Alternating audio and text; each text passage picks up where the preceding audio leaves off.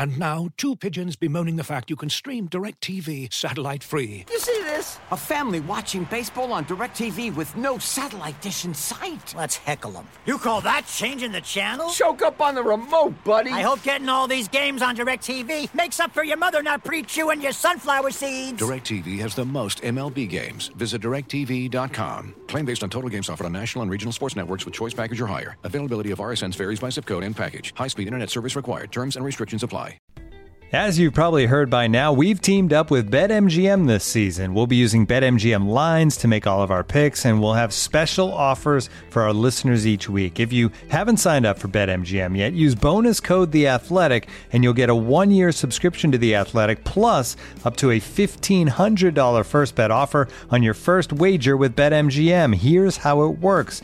Download the BetMGM app and sign up using bonus code The Athletic. Make your first deposit of at least $10. Place your first bet on any game and claim your voucher for a one year subscription to The Athletic.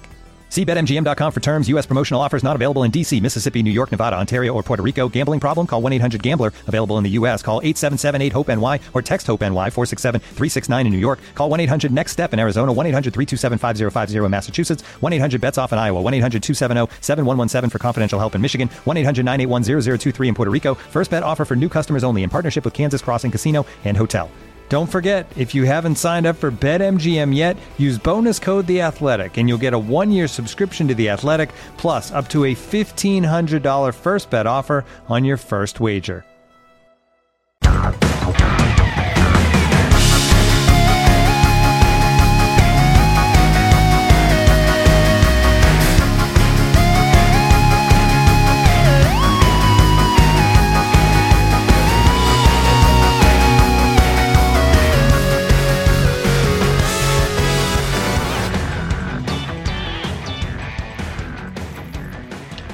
Hello and welcome to Front and Nationwide. This is the Athletics dedicated Blue Jackets podcast. Aaron Portzline here, along with Alison Lukan Hello. and Tom Reed. I'm hankering for chili. Uh, the three-piece brass ensemble is here together. Uh, I'm here in Dallas, making my way home after last night's two to one win in the American Airlines Center. Hell of a performance by the Blue Jackets. Not a particularly clean game, not a a um, clinic on well played hockey necessarily, but my God, both teams went at it hard. Uh, had a bit of an old school Blue Jackets Western Conference feel to it, except they won. Um, Jamie Benn with a big fight with with uh, Josh Anderson last night. Seth Jones with a huge hit uh, on Jason Dickinson, and there were there were big hits and, and lots of lumber being laid all over the ice last night. John Tortorella called it the hardest they've played this year, which I thought was an interesting observation. Uh, two to one. They now have a. Are they three zero and one in their last four? Is it a four game point streak? Is that correct? Hold, please. I believe that's correct. Either One, way, two- correct. Four. Yeah, so they're starting to find their way. These Blue Jackets a little bit. Not perfect. I think the the loss against the Rangers at home was a little leaky. Um, and I know Tortorella has bristled at some of the two on ones that they've given up, just some of the sloppy play with the puck. But you know, it's, it's you think many many years the Blue Jackets at 10, 6, and two, leading the Metro for what that's worth in November. You would they would kill for a start like this, and I think they've had this start, and there's still a lot uh, that they think they can get better at. Do you? Alison care to weigh in on that one as well? 10, 6, and 2. Does it feel legit to you? Uh, it, it does. And I want to, before our listeners worry about correcting us, it's actually a five game point streak. They got a point in Anaheim going back So- to that game. So 3 0 and 2. Yes. Nice. Um, you know, I think that it's starting to feel like they're hitting their groove. This is something Tom cautioned us about not overreacting while waiting for early in the season.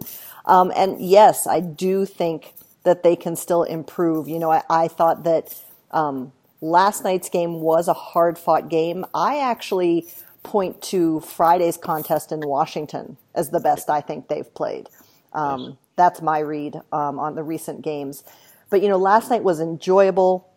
It was a good win, and that's what matters at the end of the day. I would still like to see the skaters getting a little bit more of the shot share, getting some more shots off, and particularly from the dangerous areas. I think that's something that they can work on. Um, but you know, again, I thought, as you mentioned, you know, no breakaways, no odd man rushes against. Um, tremendous work on the penalty kill, which I think was exceptional. I mean, they got almost as many shots off as the Stars did on the Yeah. penalty kill. Um, Right. So, um, continued improvement there. But yeah, I'd like to see them. We've talked about that swing between skill and brawn, if you will, on this team. Right. I think we're almost there, but now just a little bit more swing back to skill, and we might hit the sweet spot. Yeah, they're trying to sort of find themselves there a little bit. And Tortorella made some moves last night. Uh, Dubinsky moves up, Duclair moves down. We'll get into Duclair here in a minute. Uh, he's still trying to find that perfect balance. I think it's interesting that Dubinsky's on the wing um, as we as as we go through here. I almost said, "Wow." Um, 10, 6, and two. Tom, are you buying or selling this team? Do you do you, are, do you feel like the groove is starting to happen, or do you think they're still finding their way?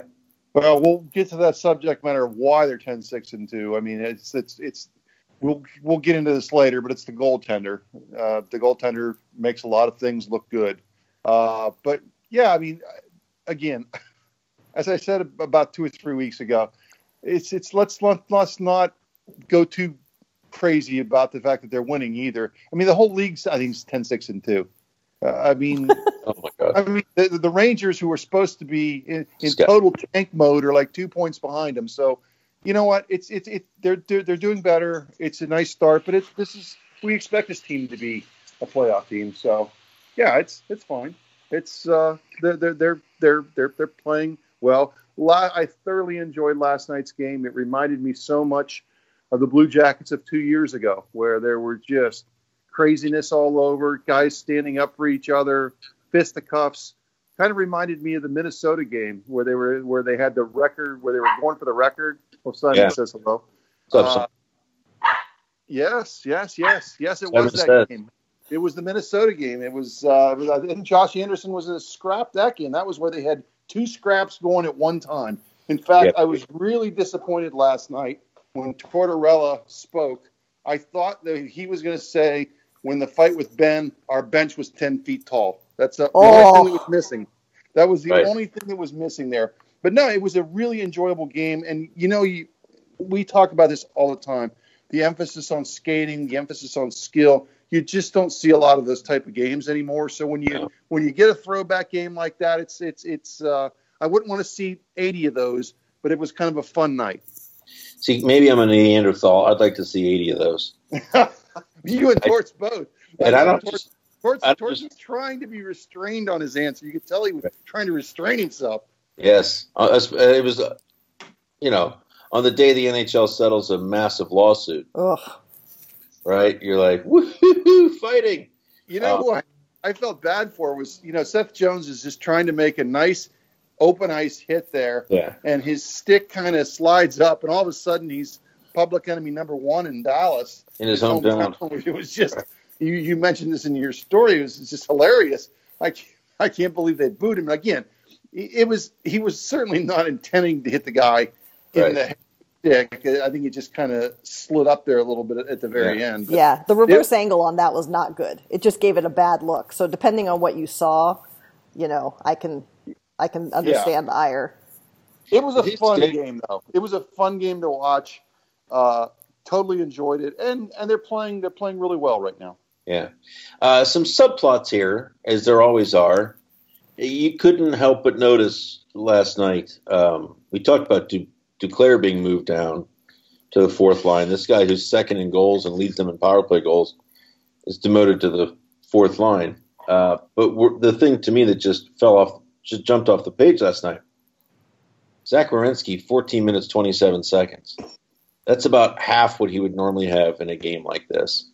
And I think what we're seeing here is is um, the the obviously the workings of the coach John Tortorella, but we're also seeing th- this this a sort of reminder that he doesn't play favorites uh, because Werenski is absolutely one of the one of the most talented offensive players on this team.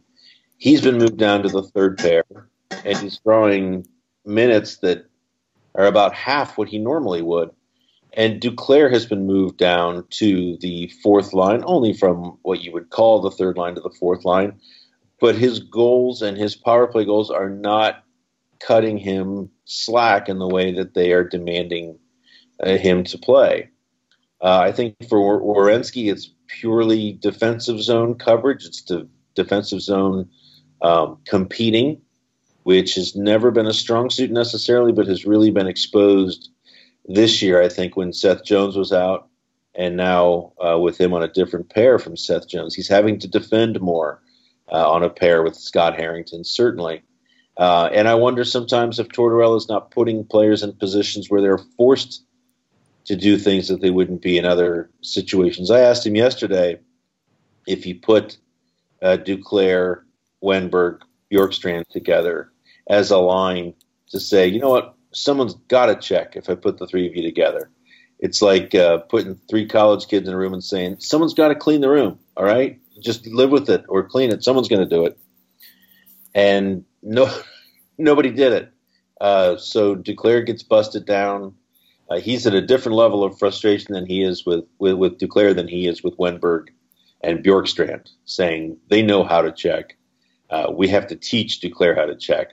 Just wondering when you guys look at Werenski being busted down to the third pair and Duclair being demoted to the fourth line, uh, what you think, what you see, um, how you interpret this, and how you think the coaching staff wants the players to interpret this. Would, would either of you like to jump on that one first? Tom, go ahead. well, John Tortorella being John Tortorella, first of all, it's it's we've seen it from the time that he was in Tampa all the way through his coaching years in New York and brief stop in Vancouver and, and here. I mean, he's not going to play favorites. I mean, I think Nick Foligno got benched in the third period of a game last year. He's your captain. Yeah. Uh, Cam Atkinson, uh, the leading goal scorer, I think was a healthy scratch last year, was he not? Yes. So, so yeah, this is this is this is what Tortorella does, and it's early in the year. And the thing, let's start with Duclair. Duclair's off to a good start, so it's not like, oh boy, you know, this is this isn't going on very well right off the bat. No, it's going really well offensively, but it, this is just something, and you could see this one coming. I mean, for about four or five days, people were we were going around in a, uh, on the road in Washington, and people were trying to ask questions of, boy, isn't Anthony Duclair doing really well? Which, of course, he is offensively. And Tor- would, Tortorella would answer the question, but then say, he's got to check. He's got to check. And he'd been saying that for like three or four days. So you saw this coming in some ways. Um, yeah. And I think it's a, it's a way Tortorella hopes that they can kind of nip this in the bud. And from the other side of it, Duclair can't say, oh, I, I didn't know what I was signing up for.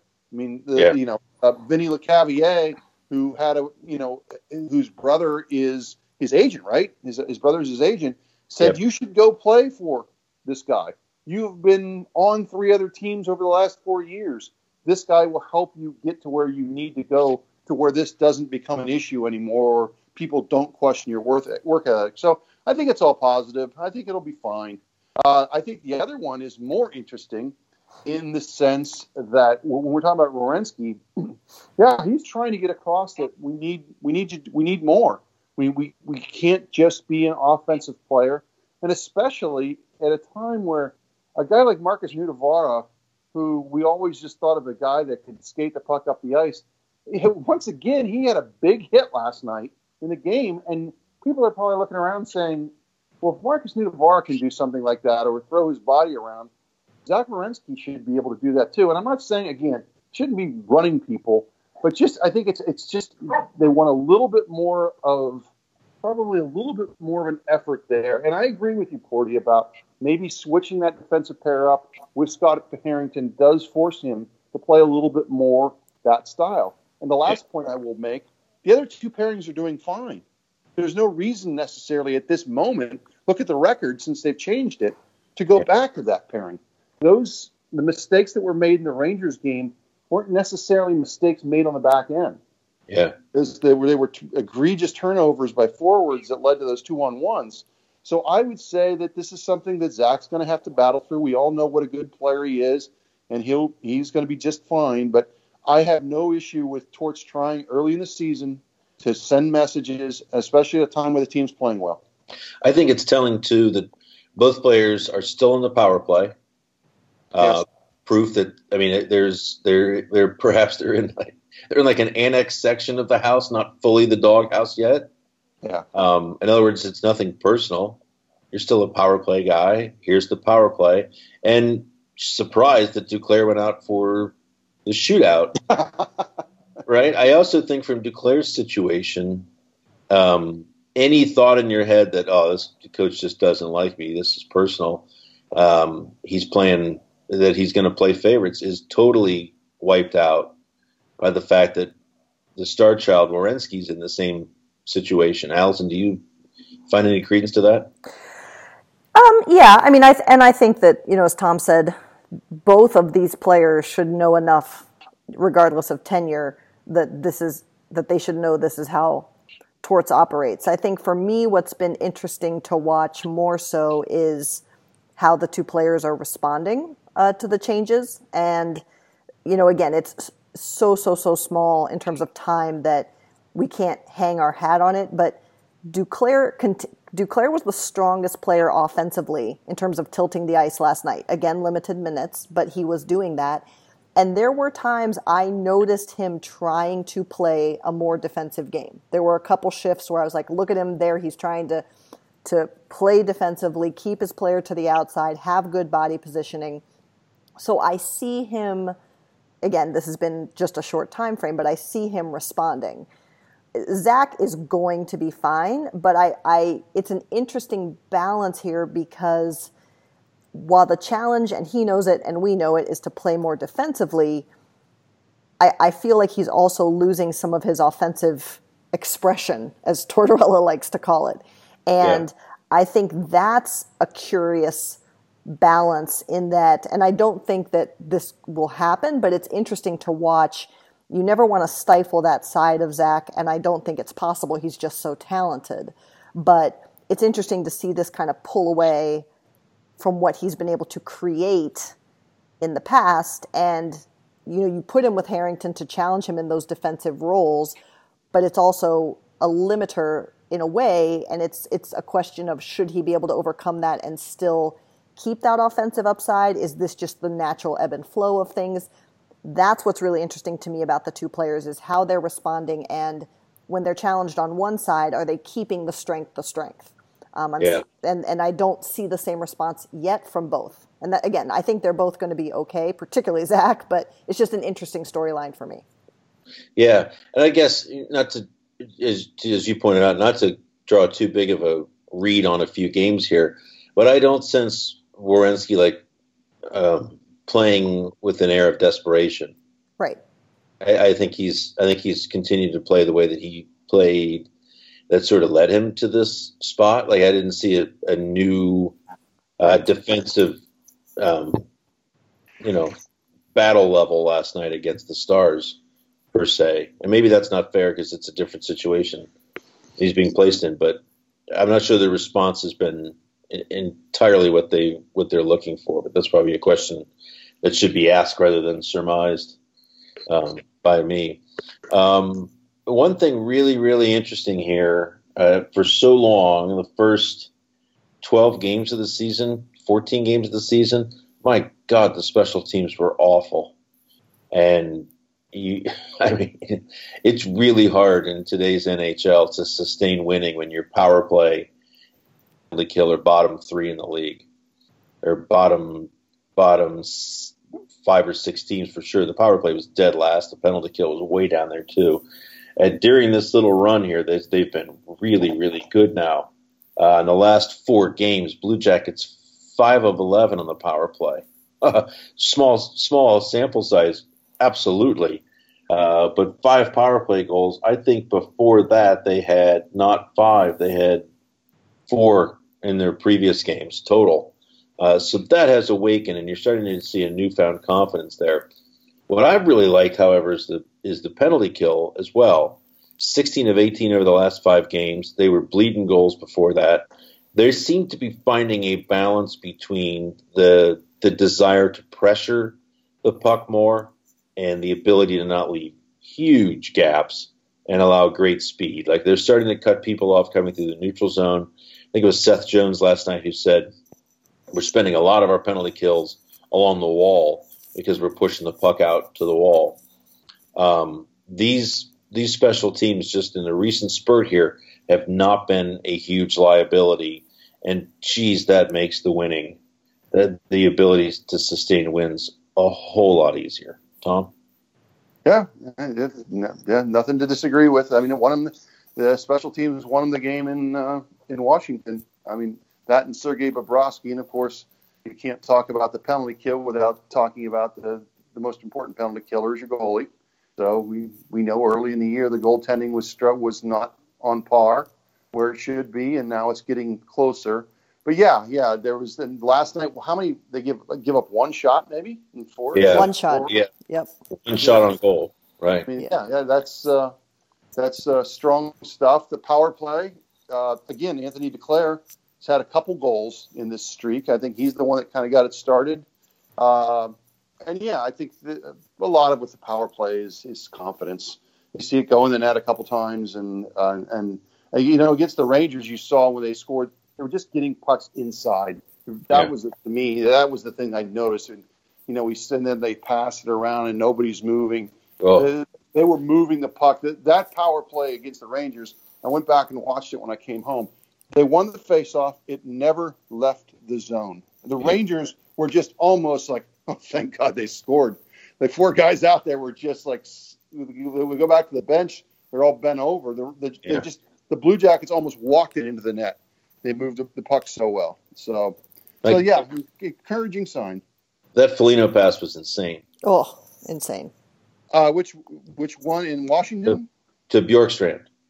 Yeah, The backhand. Yeah. Yeah. The back, yeah, the backhand through legs to Bjorkstrand. I believe it was power play. Yeah, Yeah, no, yeah, Yeah. that's the they were power, both power play goals. yeah, unbelievable. Yeah, it was incredible. It was incredible, and give Bjorkstrand credit. There was still some work to do on that shot. That was a, uh, Yeah. you know, he that was it was a nice shot, and uh, but yeah, yeah, Foligno, Foligno, and, and I, I know we're we're probably not going to hit this topic, but my goodness, and, Yeah. and I'm the biggest. I'm not a fan of lines that don't have centers on them. I don't Yeah. think they're sustainable. But my goodness, has that line been good with Yeah. Jenner and Anderson? Oh my! Anderson. You, you look at this during this stretch. There's there's different things, and we're kind of hitting on them here of why the team's playing better. That line has been tremendous. The first two lines they have are really good, and that's why I did not think that when Torts talked about breaking up that third line, he would touch the first two lines because of how well they're playing right now.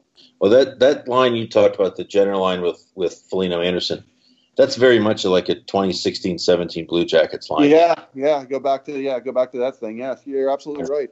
Yeah. Alison, are you seeing anything different, anything technically smart on the penalty kill that was that's different, or are they just starting to grasp little things and, and get goaltending? Let's be honest. Yeah, I mean, I think the the penalty kill too. I mean, and, and this was mentioned more in passing because this is not a group, nor is really any group that's going to blame personnel or changes. But you know, this penalty kill had to rebuild in a lot of ways because Jack Johnson is gone, Ian Cole is gone, Seth Jones doesn't start the season. You know, Seth is No really Matt Calvert. Correct. You know, this is S- Seth told me, you know, he's really proud of how he and Murray are finally coming together on the penalty kill. So I do think settling in as a as units is part of this. You know, Sedlak has kind of been in and out, and he he's good on the penalty kill too, but he's been in and out of the lineup. So figuring out that rhythm, I think, has been key. And yeah, but last night in particular, I was very impressed. If you look down at, and this was in our our recap, I mean, the Stars had one shot on goal. It wasn't a high danger attempt. And the Jackets had, when it came to shot attempts, just one fewer than the Stars did on the penalty kill. Yeah. Right. So, you know, that's that's pretty impressive. And and what I do like, I mean, we've talked about this now too on the power play. They're flowing, they're playing more freely, more fluid.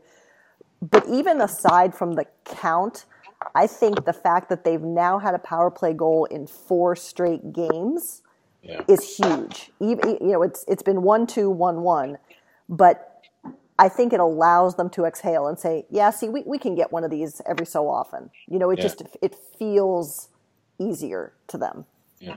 I went back and looked. This is the first time they've had four a, a power play goal in four straight games since the the end of last season. Uh, they didn't have a power play goal in the final game, regular season game against Nashville. Before that, they had four straight. Wow. And then I got to thinking, when have they had? When's the last time they've scored a power play goal in five straight games? And so I started looking and looking and looking, and it was the beginning of 2015-16. So, yes, the year they started 0 and 8, uh, they also had a power play goal in their first five games, and that's the last time they've they've popped in a power play goal in five straight games. So it's been uh, a little while. Yeah, very uh, very strange. And all of the, I think the people with the fire Brad Larsen signs have have put them down. I'm not sure they've uh, taken them apart to recycle them yet, but the heat is off. I would think the assistant coach at this point because it does look kind of like they know what they're doing in that respect. Um, Blue Jackets versus Florida on Thursday. Bob's due for a shutout here soon, isn't he?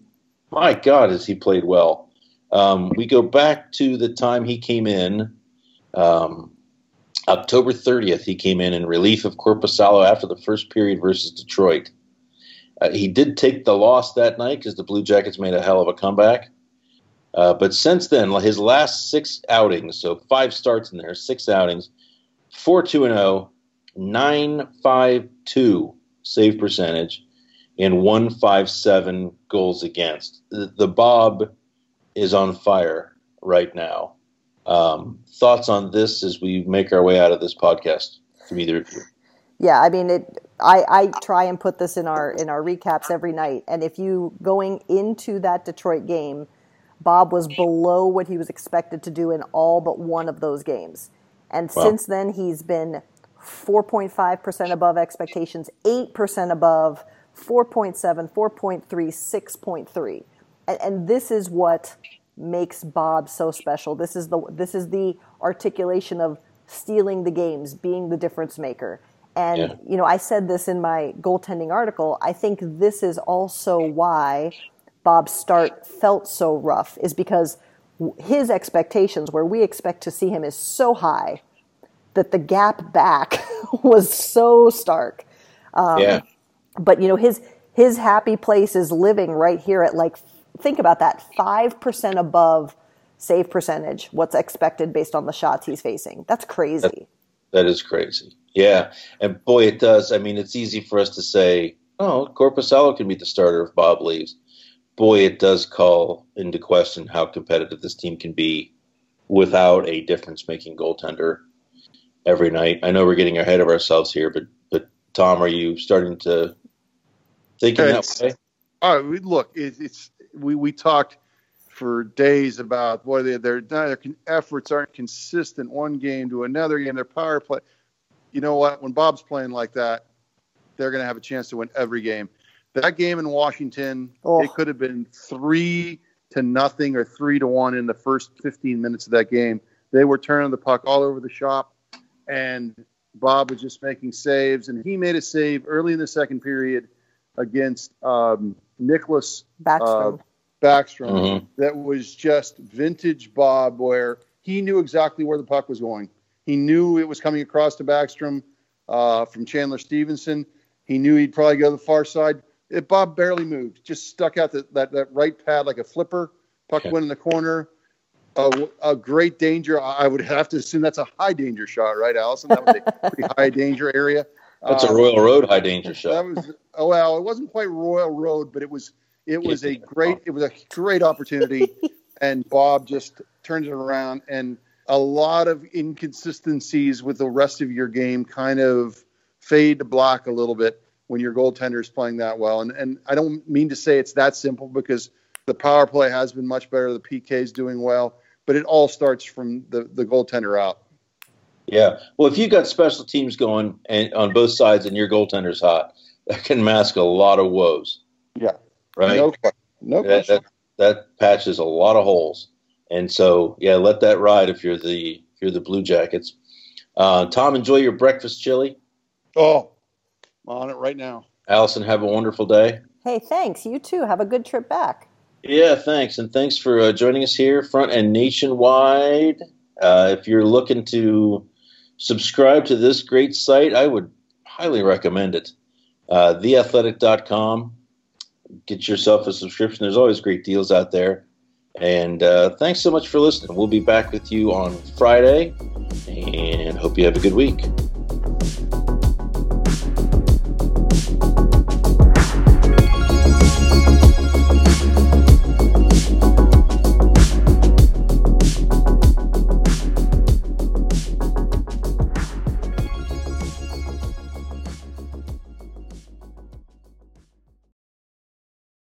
Looking for the best place to buy tickets for any of your favorite teams or sporting events? We've got the spot. Our partner, StubHub, has been the leading ticket marketplace in the world for over 20 years, providing a 100% guarantee with every order.